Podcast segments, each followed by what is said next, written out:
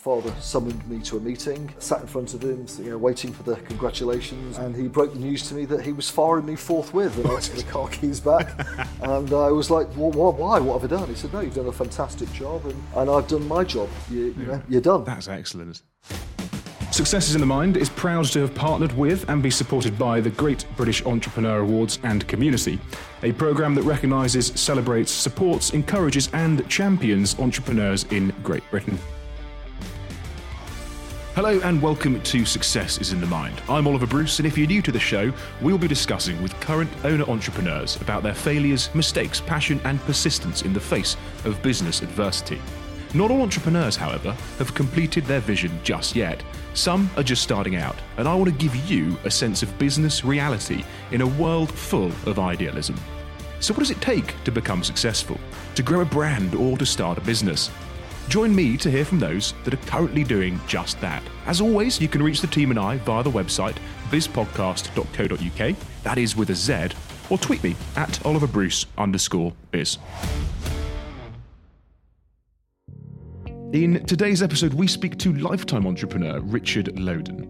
Having forged a career in the automotive world from a very young age, Richard and his team now oversee the operations for over 400 franchisees globally, heading up one of the largest eco friendly car rental brands in the world. In an industry that relies so heavily on travel, at the height of the pandemic this year, Richard had some 50,000 vehicles sitting idle. Ladies and gentlemen, put your seatbelts on as this is a good one. Welcome, Richard Lowden. Richard, thanks for coming on. You sort of started in the world of automotive back in what, the late 80s, early 90s, working for Thrifty Car Rental, but you then obviously went in to start your own business. Before we get into all of that, what was your kind of early childhood and sort of upbringing like? Uh, well, going back a few years, but uh, the uh, I, I, was actually born in a place called Stoke-on-Trent, uh, which is in the uh, the Midlands here in the United Kingdom, and uh, had a very inspirational father, which uh, was probably the, the, the major driving force that got me into business. So I grew up in a, a sort of very at the time high flying environment. Uh, my father was uh, the concurrent chairman or uh, managing director of a, a, circa 13 PLCs at the time. And what led us to Stoke-on-Trent was that he had the job of uh, recovering a China manufacturing uh, business called Spode. Uh, which became Royal Worcester Spode in its later years. So that's probably where I, I sort of got the entrepreneurial uh, desire and drive from. Um, uh, many, many years ago, uh, uh, right now, but uh, that's where it, where it stems from. So you, you, your dad was obviously a high flyer working for a PLC. You went through what college and university, or did you come straight out of college and go straight into business? I once again was very fortunate that my uh, my father put me through private education. I was in Brighton. I, the, the, family moved uh, down to the Sussex coast and uh, I was in a, a, a very small uh, but uh, a very good private college in Brighton. And my father thought it'd be useful that I got used to interviews and uh, went through that whole process. With one of his companies, I sort of went in with an alias, um, uh, so they didn't know that uh, I was the, the chairman's son, and uh, went through uh, a number of interviews. And uh, to his shock and horror, I was actually offered the job. uh, so I think he uh, took a big deep breath and said, "What do you think?" I said, "Well, I haven't finished education." He said, "Well, you know, you could do that and you know and, and start this job if you want." Uh, and that's what I did. So uh, I uh, fast tracked my way through my A levels and uh, took the took the job with one of his companies. And what was your alias then that you went in with? Uh, it was uh, a version of Lowden. It was uh, Ludoon, which was a, a, Scottish take on it. Apparently, you, you worked for your dad briefly. He was chairman. That must have been a bit odd, granted. But at what point did you jump ship and go then to Thrifty Car Rental?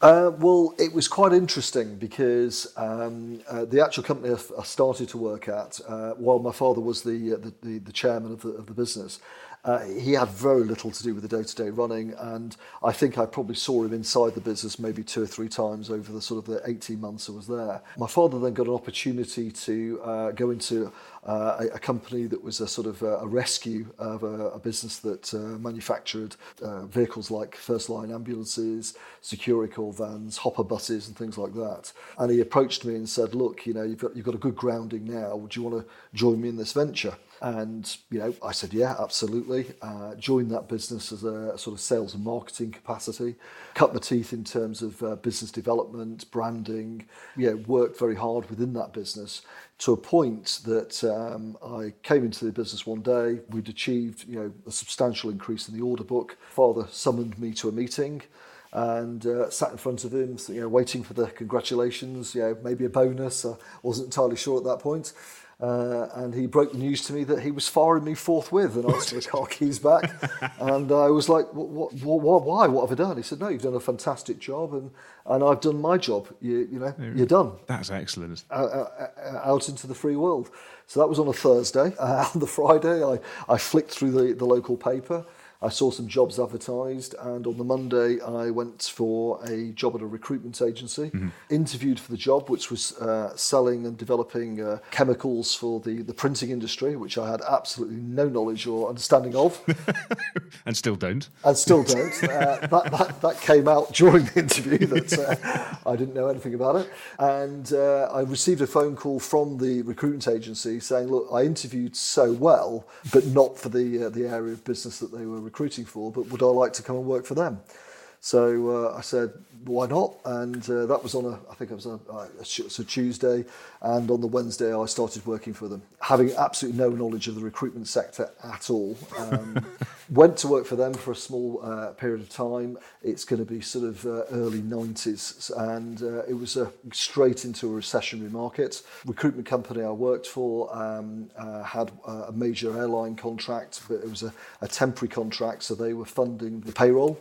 And uh, unfortunately, I was in, in the business one day and there was a knock on the door and there was bailiff standing there. And my boss at the time uh, wasn't in the business, phoned him up and I said, look, you know, there's bailiffs at the door, you know, what do you do? Don't let them in. I said, uh, too late, they're in. I, you know, the, the, there was no way of stopping them. And he disappeared off the call. Uh, I negotiated with the bailiffs. I said, look, you know, just leave me with something and they left me with a, a, desk, a chair, and a filing cabinet and a telephone. And you know, back in the day, yeah, there was no internet, there was no, you know, as long as you had a telephone and a, a desk and a chair, you were good to go. And they went off with absolutely everything else, and uh, we carried, well, I carried on the business. Unfortunately, the exposure to my the, the owner of the business was so substantial, he couldn't survive it. Right. And with his blessing, he. Um, gave me the uh, essentially the client database and the uh, candidate database uh, and I c- continued the business under another name for another two and a half years. That's incredible. So, at what point then did you literally uh, open it up and go, right, I'm going to start selling to these people. This is what I'm going to do for the rest of my life? Or was it just because you had no other option, no other route to go down that you decided to do that? Um, it was purely just a moment in time. You know, I'd, I'd got quite used to the, uh, the sort of the particular uh, sector of market that I was uh, recruiting in, which was mainly accounting and sales. It was, a, it was you know, still recessionary conditions. I just felt that uh, I would you know, give, it, give it my best shot.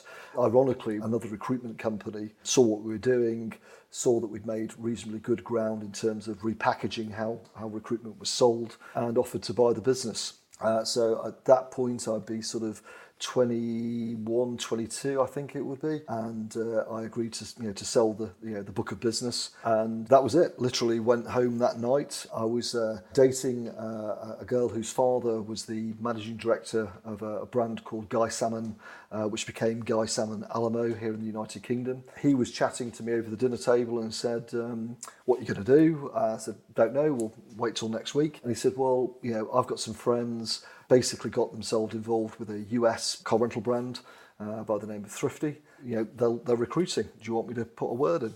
And you know that once again was done that day. Next day, I found myself being interviewed, and uh, the following week, I joined a very sort of fledgling business here in the United Kingdom which was the, the beginnings of the Thrifty brand uh, landing in the in the UK. Because you left Thrifty in what 93, age 22 to start to start your business essentially, which which was called Eurodrive. Why did you kind of set it up as a franchise business at such a young age? How the hell did you even know what franchising was? Uh, Thrifty itself was a franchise or licensee model and really whether it be car rental or fast food or um, you know any other uh, particular sector franchising in itself is a unique skill set. And I think that what I did with with the, the earlier thrifty which is you know, not franchised here in the UK anymore. It's actually fully corporately owned as a, as a master franchise.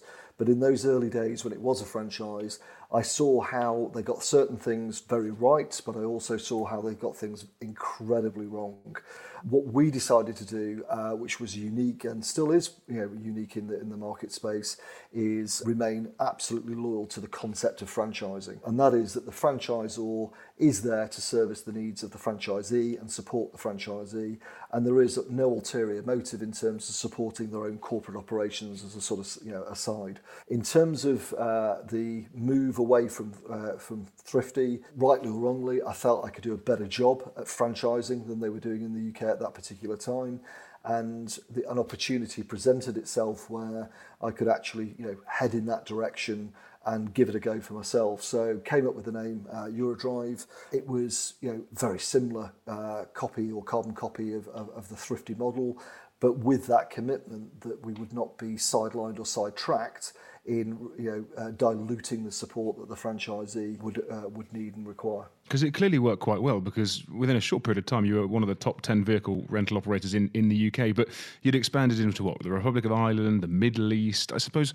Why did you kind of go from Europe and then all the way over to the Middle East? Why was that a natural transition? I, I don't not so sure any of these are particularly natural transitions. it's a, it's a, it's opportunity that uh, that presents yes. itself. But we really just you know got the inquiry that came through and gave it a go. And you know that really gave me my first taste of what rental looks like in different markets. And uh, you know, you may imagine that you know renting a car is universal around the world.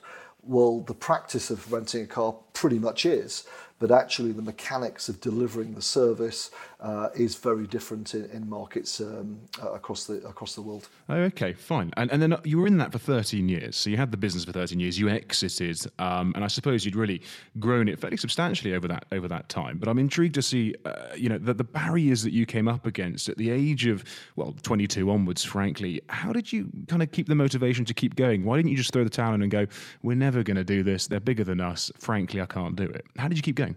Um, I think that um, certainly uh, it's a true entrepreneurial spirit that uh, you, you never believe that you, you can't succeed. I mean, that, I think it's key to, to many uh, uh, successful businesses. Uh, you never, you know, you, you stare uh, defeat in the, in the eyes almost every day um, and you, you take it on. And I think that you know one of the biggest experiences in the learning is you know you, you can achieve you know the amazing just by having that uh, determination that you can succeed.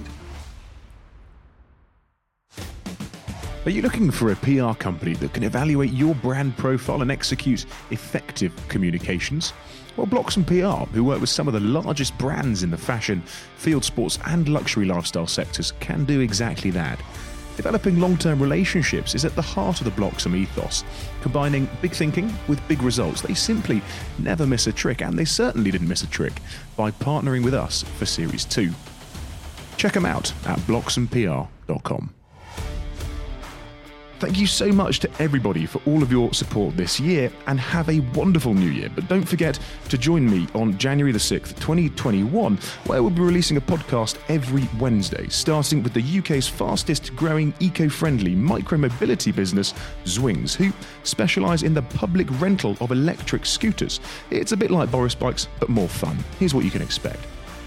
Yeah, I bought one scooter originally and just, just fell in love with it. These scooters just offer maximum flexibility and convenience, and I knew a lot of people needed to have access to this, but a lot of people don't want to purchase uh, vehicles. They don't want to purchase many assets nowadays. It's all about the subscription or rental model when you obviously came up with the the concept for green motion, obviously the eco or sort of being eco friendly was on the rise. It is huge right now. You were clearly ahead of the game there. How did you actually structure and start green motion? Obviously, you had 13 years experience. Green motion today is 13 years old, ironically. So, talk to me about that journey. It was a, a lot more challenging than, uh, to be honest, I'd, I'd ever imagined. Um, I think that the, the first thing was uh, actually identifying what you could deliver or how you could deliver the USP of the business. Obviously, being a vehicle rental company, uh, the majority of that, sort of inference starts with fleet. If you can sort of take you back to 2005 and you sort of think, okay, what green vehicles were available then? We had the Toyota Prius, and we had the Honda Civic Hybrid, And beyond that, there really wasn't very much to talk about.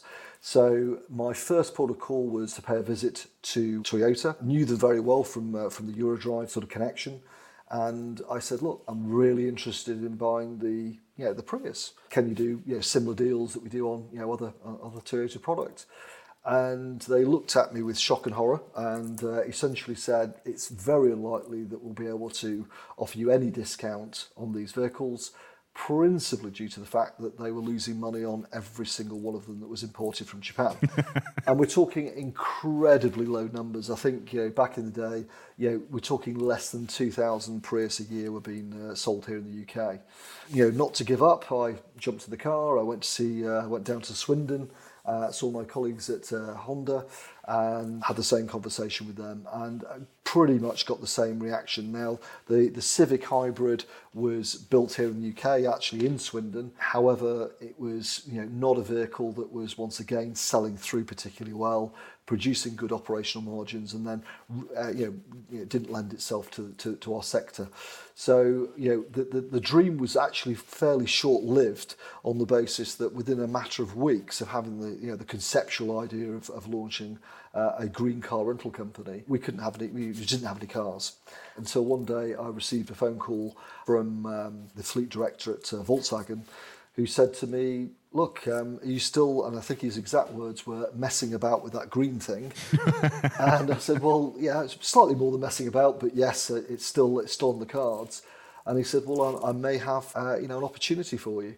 And at that point, uh, and this was the irony of it, uh, they introduced me to the Blue Motion range of vehicles, which were the, uh, the low CO2 uh, diesel derivatives that um, Volkswagen were focused on.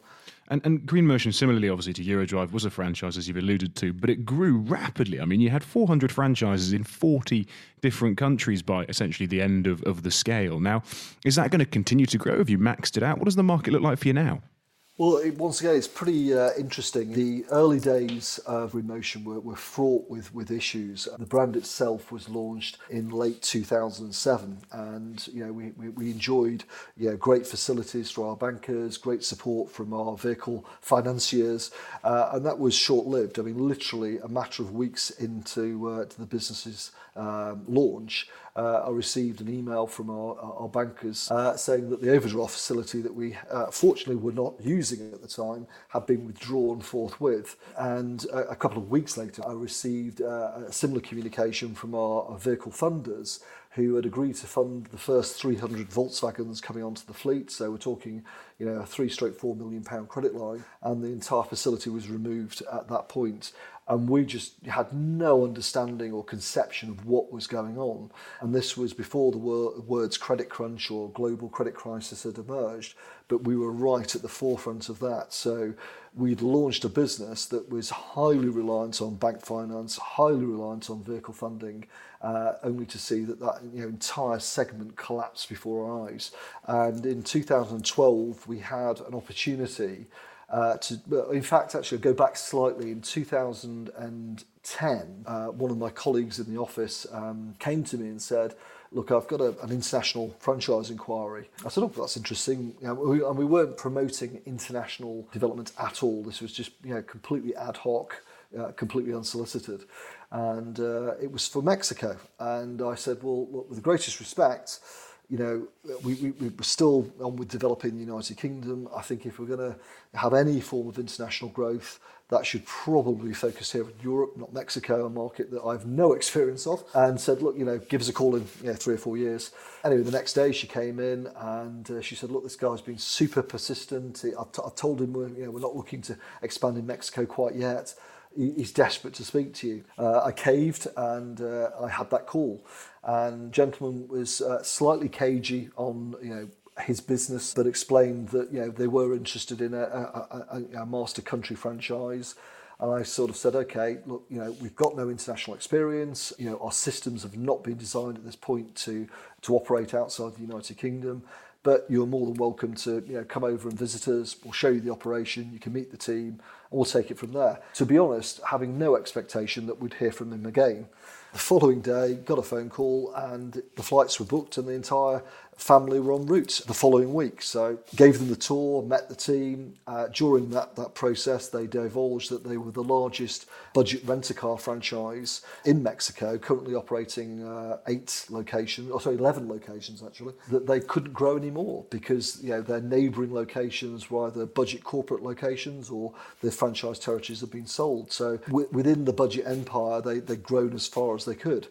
Their franchise agreement was up for renewal and they were going to either go independent or they were going to take on a, an international brand. Once again, I explained that this, they would be the guinea pigs. You know, you, you'd have to work with us on the on the getting the, the systems uh, uh, to work internationally, and I'm very pleased to say they agreed and we committed to the franchise. And you know, fast forward to today, the you know, Green Motion in the Mexican market is the is the fourth largest operator within uh, within Mexico. So oh, clearly the right decision. But what that did, that was the catalyst for us to realise that you know actually what we had developed was very easily transposed into other markets and uh, we then sought the, the sale of the UK franchise. So at that point, we were the, the master franchise for the sub franchise operations here in the United Kingdom. So we negotiated the sale of the UK and turned that in itself into a master franchise. And what that allowed us to do was fully focused on international development. That's that's incredible, and that's amazing that the Mexicans are still very much with you, and you're the fourth largest out there. But going back to the point that obviously the credit crunch, as we now know it, uh, happened. You had obviously that three million quid from from VW. You'd been entrusted with actually quite a lot of credit, quite a lot of money. How did you actually a figure out where to go to get the money, and b where to actually spend the money? Because you know you were in your twenties, you had a business, you were kind of just figuring it out really when you got lumbered with all of this. Um, I, I, think that uh, the first thing is that uh, we only had that money for a moment in time. Uh, it, was, it, was, removed very, very quickly. The business itself went into also almost a negative cash position. We had to you know, sell franchises in a very, very difficult market.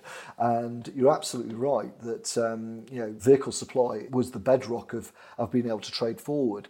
Now, where you know we really sort of, I guess, once again hit a little bit of gold is that because of the credit crisis our competitors were struggling to actually rent vehicles. The residual values of vehicles had plummeted, so they didn't really want to release the stock and, and obviously liquidate it because it would have been a tremendous loss. So what I did, ironically, is I went to some of these competitors, Avis being one of them, and said, "Can I sub-rent some of your cars, please?" And they were delighted. So, ironically, I managed to uh, fleet up uh, a new start rental business using competitors' vehicles.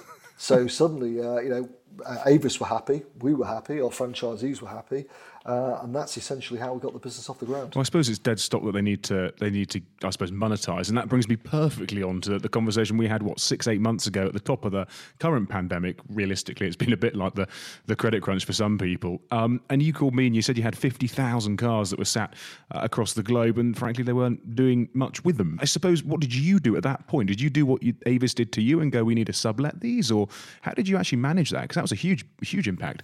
Yes, well, I mean, we um, once again very fortunate that uh, we, you know, we, due to the international uh, sort of footprint of our network, we had a very very strong uh, um, operation in Italy. Now, as you may recall, as from a from a UK perspective, we as a European from a European uh, aspect saw the pandemic arrive in Italy first. So that was we had a very good indication uh, of how the, the general public reacted to the pandemic arriving in a particular country and also what effects that had on the market. So using, you know, be it a matter of weeks, but having that learning uh, proved to be absolutely critical.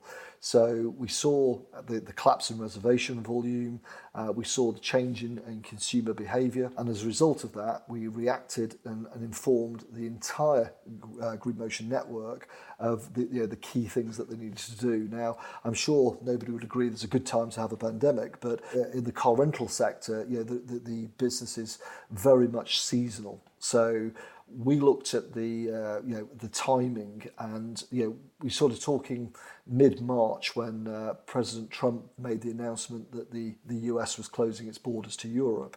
And that really was the the, the trigger point where you know pretty much European airspace ground to a halt you know almost overnight. But what we were able to do was uh, in advance tell our franchisees if you have vehicles on order for your summer season, which typically is kicks off March, April, cancel that fleet order immediately. Now, that eh, over the space of three or four weeks, we managed to remove about 19,000 vehicles that were destined to come into the fleet. So that was that was absolutely critical. And then we focused on the next most expensive cost, which is typically real estate. A lot of our locations operate either internal at airports or very close to airports and very expensive real estate. So we worked with the franchise network to release the, you know, those cost burdens wherever possible, obtained uh, reductions or deferments in rent. And then the final piece of the jigsaw, unfortunately, is staffing. But once again, timing was critical. We're about to go into the, uh, the high season, and therefore a lot of staff that we'd normally carry for that sort of six to nine months at the tail end of the year, uh, we were able not to employ or engage with. So actually, because of the franchise model and the, the agility of having you know 47 leaders of each master country franchise, we were able to react very, very quickly and really prepare ourselves for a, a pandemic business. Um, whereas a lot of our uh, competitors, you know, the larger rental operators, they just didn't see it coming. They weren't able to react as quickly and, uh, and have suffered immeasurably uh, as a result of that.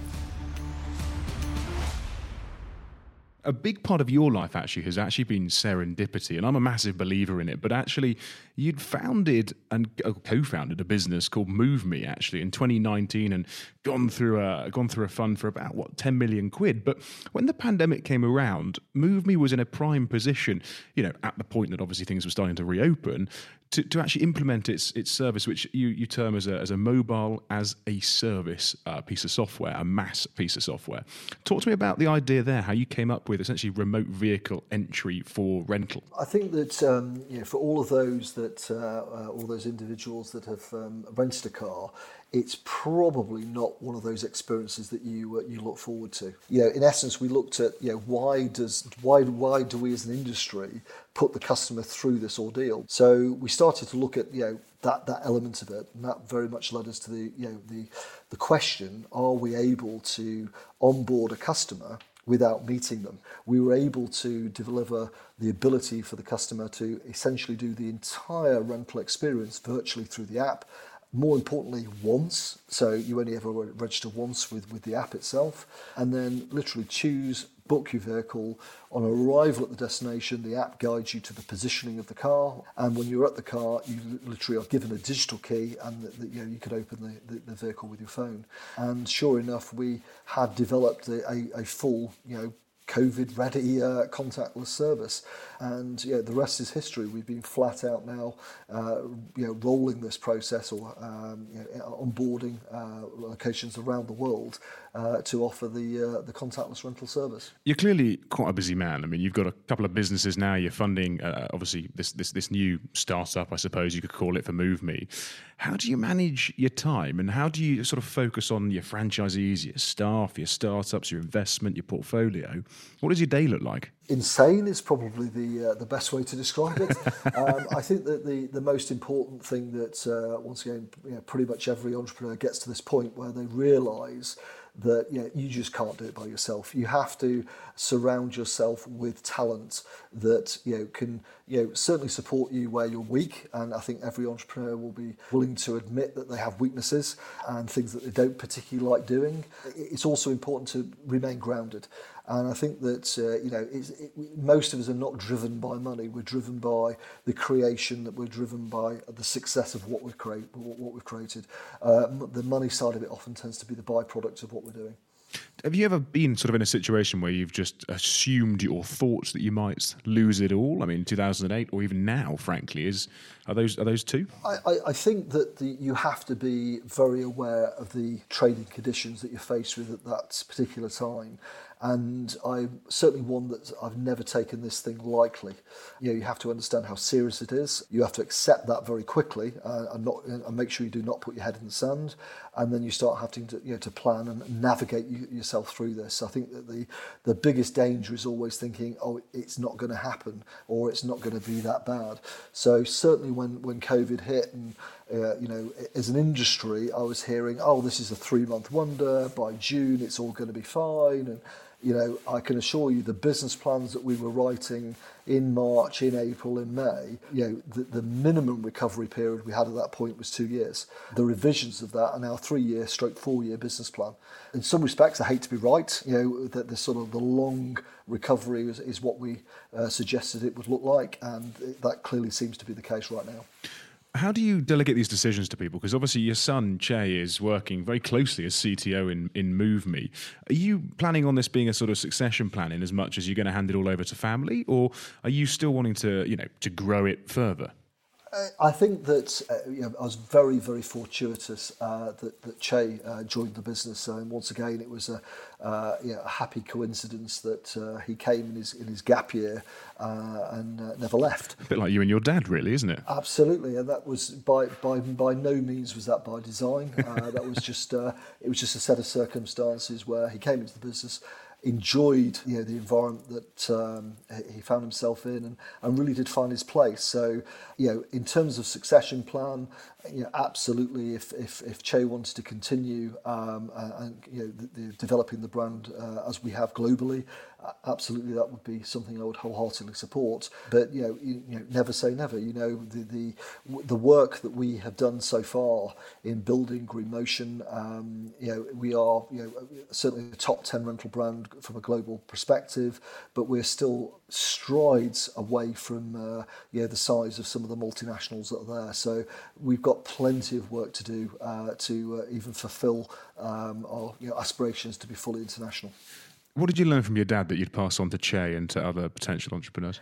I think you, the, the the die hard just do you know do not give up. Um, you know nothing is easy. I mean you know none of if you listen to you know countless entrepreneurs uh, stories, you know, it's rare that anybody's just stumbled over that uh, a way to make a fortune. You know, there's the, the odd occasion in, in, in life when that might happen, but pretty much every business will face a challenge, and you never get there. I mean, I think if you look at uh, certainly what's happening uh, within the travel sector, if you look at the, the trials and tribulation uh, Richard Branson's faced over uh, over the last uh, six to nine months, that just goes to show that you know it's very fragile. You know, it doesn't take much to change the you know, the direction uh, of, the, of, of travel for any business.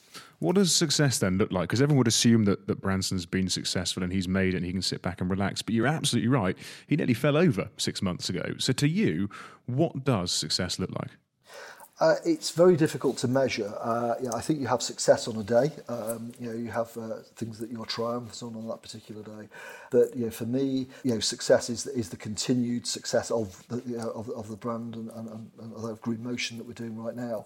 So you know, the fact that we are right in, in, in the worst trading climate that I think that certainly the travel sector has ever faced in history is really sort of a pat on the back for you know, the work that we've done as a business, but moreover, the work that the franchisees have done. If you could do it all over again, would you, or would you go somewhere else? I think you know the, the there's there's certain times when I've been slightly more risk averse than uh, uh, perhaps I should have been. Uh, now you could argue against the fact that I was risk averse. I'm still here. Mm-hmm. When was that? What point was that? Just a, a few times in the past when uh, you know there's been opportunity to perhaps take greater levels of uh, uh, inward investment, and you know I chose not to. Well, hindsight's a wonderful thing, though, right? I mean, everyone says that. It absolutely is, but you know, there's no regrets. I mean, they are just you know slight subtle changes here and there. So raising money how do you do it? How do you go about raising funds? Because actually, a lot of people start out with nothing. You you were lucky enough to have something, but actually going and, and raising seed capital like you're doing for Move Me now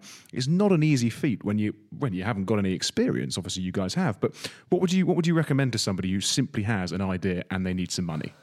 I think that the going back to the various experiences I've had, pretty much every experience I've had, we, we genuinely had nothing. Uh, and I think having nothing is a great place to start because it makes you hungry, uh, and it really does give you uh, that impetus to you know to know, take on everything because you've got really nothing to lose. That's the other, the other, the, the other key aspect of it. And you know, when you get to any point where you need to see that business go go to its next stage, you, you really do have a choice whether you f- you focus on organic growth, so it grows naturally, or you seek external investment. You know, when it comes to Green Motion, that's been very much organically grown. So as it's gone through its development, we didn't borrow any money to support the growth of that business. It's it's a, you know, it's 100% been self-funded. Now with Move Me, to seize the opportunity, we said, okay, is this the one that we actually seek uh, external investment on?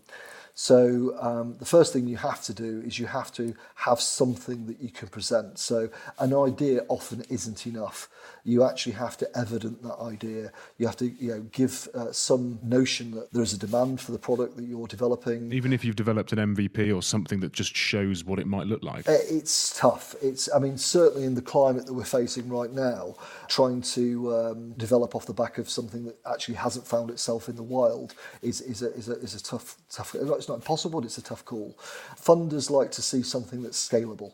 You know, I think that's really what you've got to try and get yourself to is invest your own time and your efforts. If you have your own money, certainly invest that. The, you know, any any funder would want to know, you know, have you have you exhausted your own funding before you uh, you seek external investment, and really make sure that you've you've got the, the, you know, the focus on.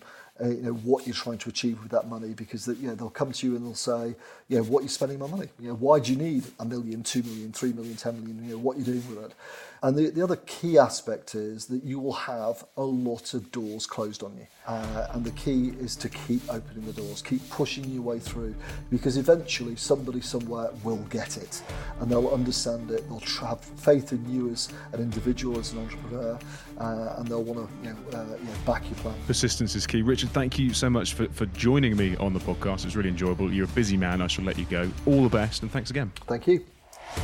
As I said earlier, have a wonderful new year and thank you so much for all the positive feedback and five star reviews that you've been giving over the last couple of months. It may be my voice on the podcast, but it really is the team at Pinpoint Media that make this whole thing possible. Some quick housekeeping. In 2021, we'll be releasing a new podcast each Wednesday. This gives you twice as much content on a monthly basis, with episodes already scheduled and ready to air. You can expect from brands such as Cadoni, which is essentially an eBay for premium products, Audrey, which is one of the largest podcast collaboration platforms in the world, and Zwings, of course, the UK's fastest growing micromobility business. Ladies and gentlemen, here's to 2021. Take care. Thanks so much for listening to this week's podcast. If you enjoyed it as much as we did, we would really appreciate it if you could rate it, share it, and subscribe to it. To find out more about the guests featured on Success in the Mind, visit our website, bizpodcast.co.uk. That is with a Z, where you can apply to be on the show, check out the behind the scenes content, and keep up to date with what's coming up. Check out our Facebook page by visiting at Success is in the Mind Pod, or follow me on Twitter at Oliver Bruce underscore biz. This podcast has been produced by the team at Pinpoint Media. To find out more, visit pinpoint-media.co.uk. Thanks so much for listening. Take care.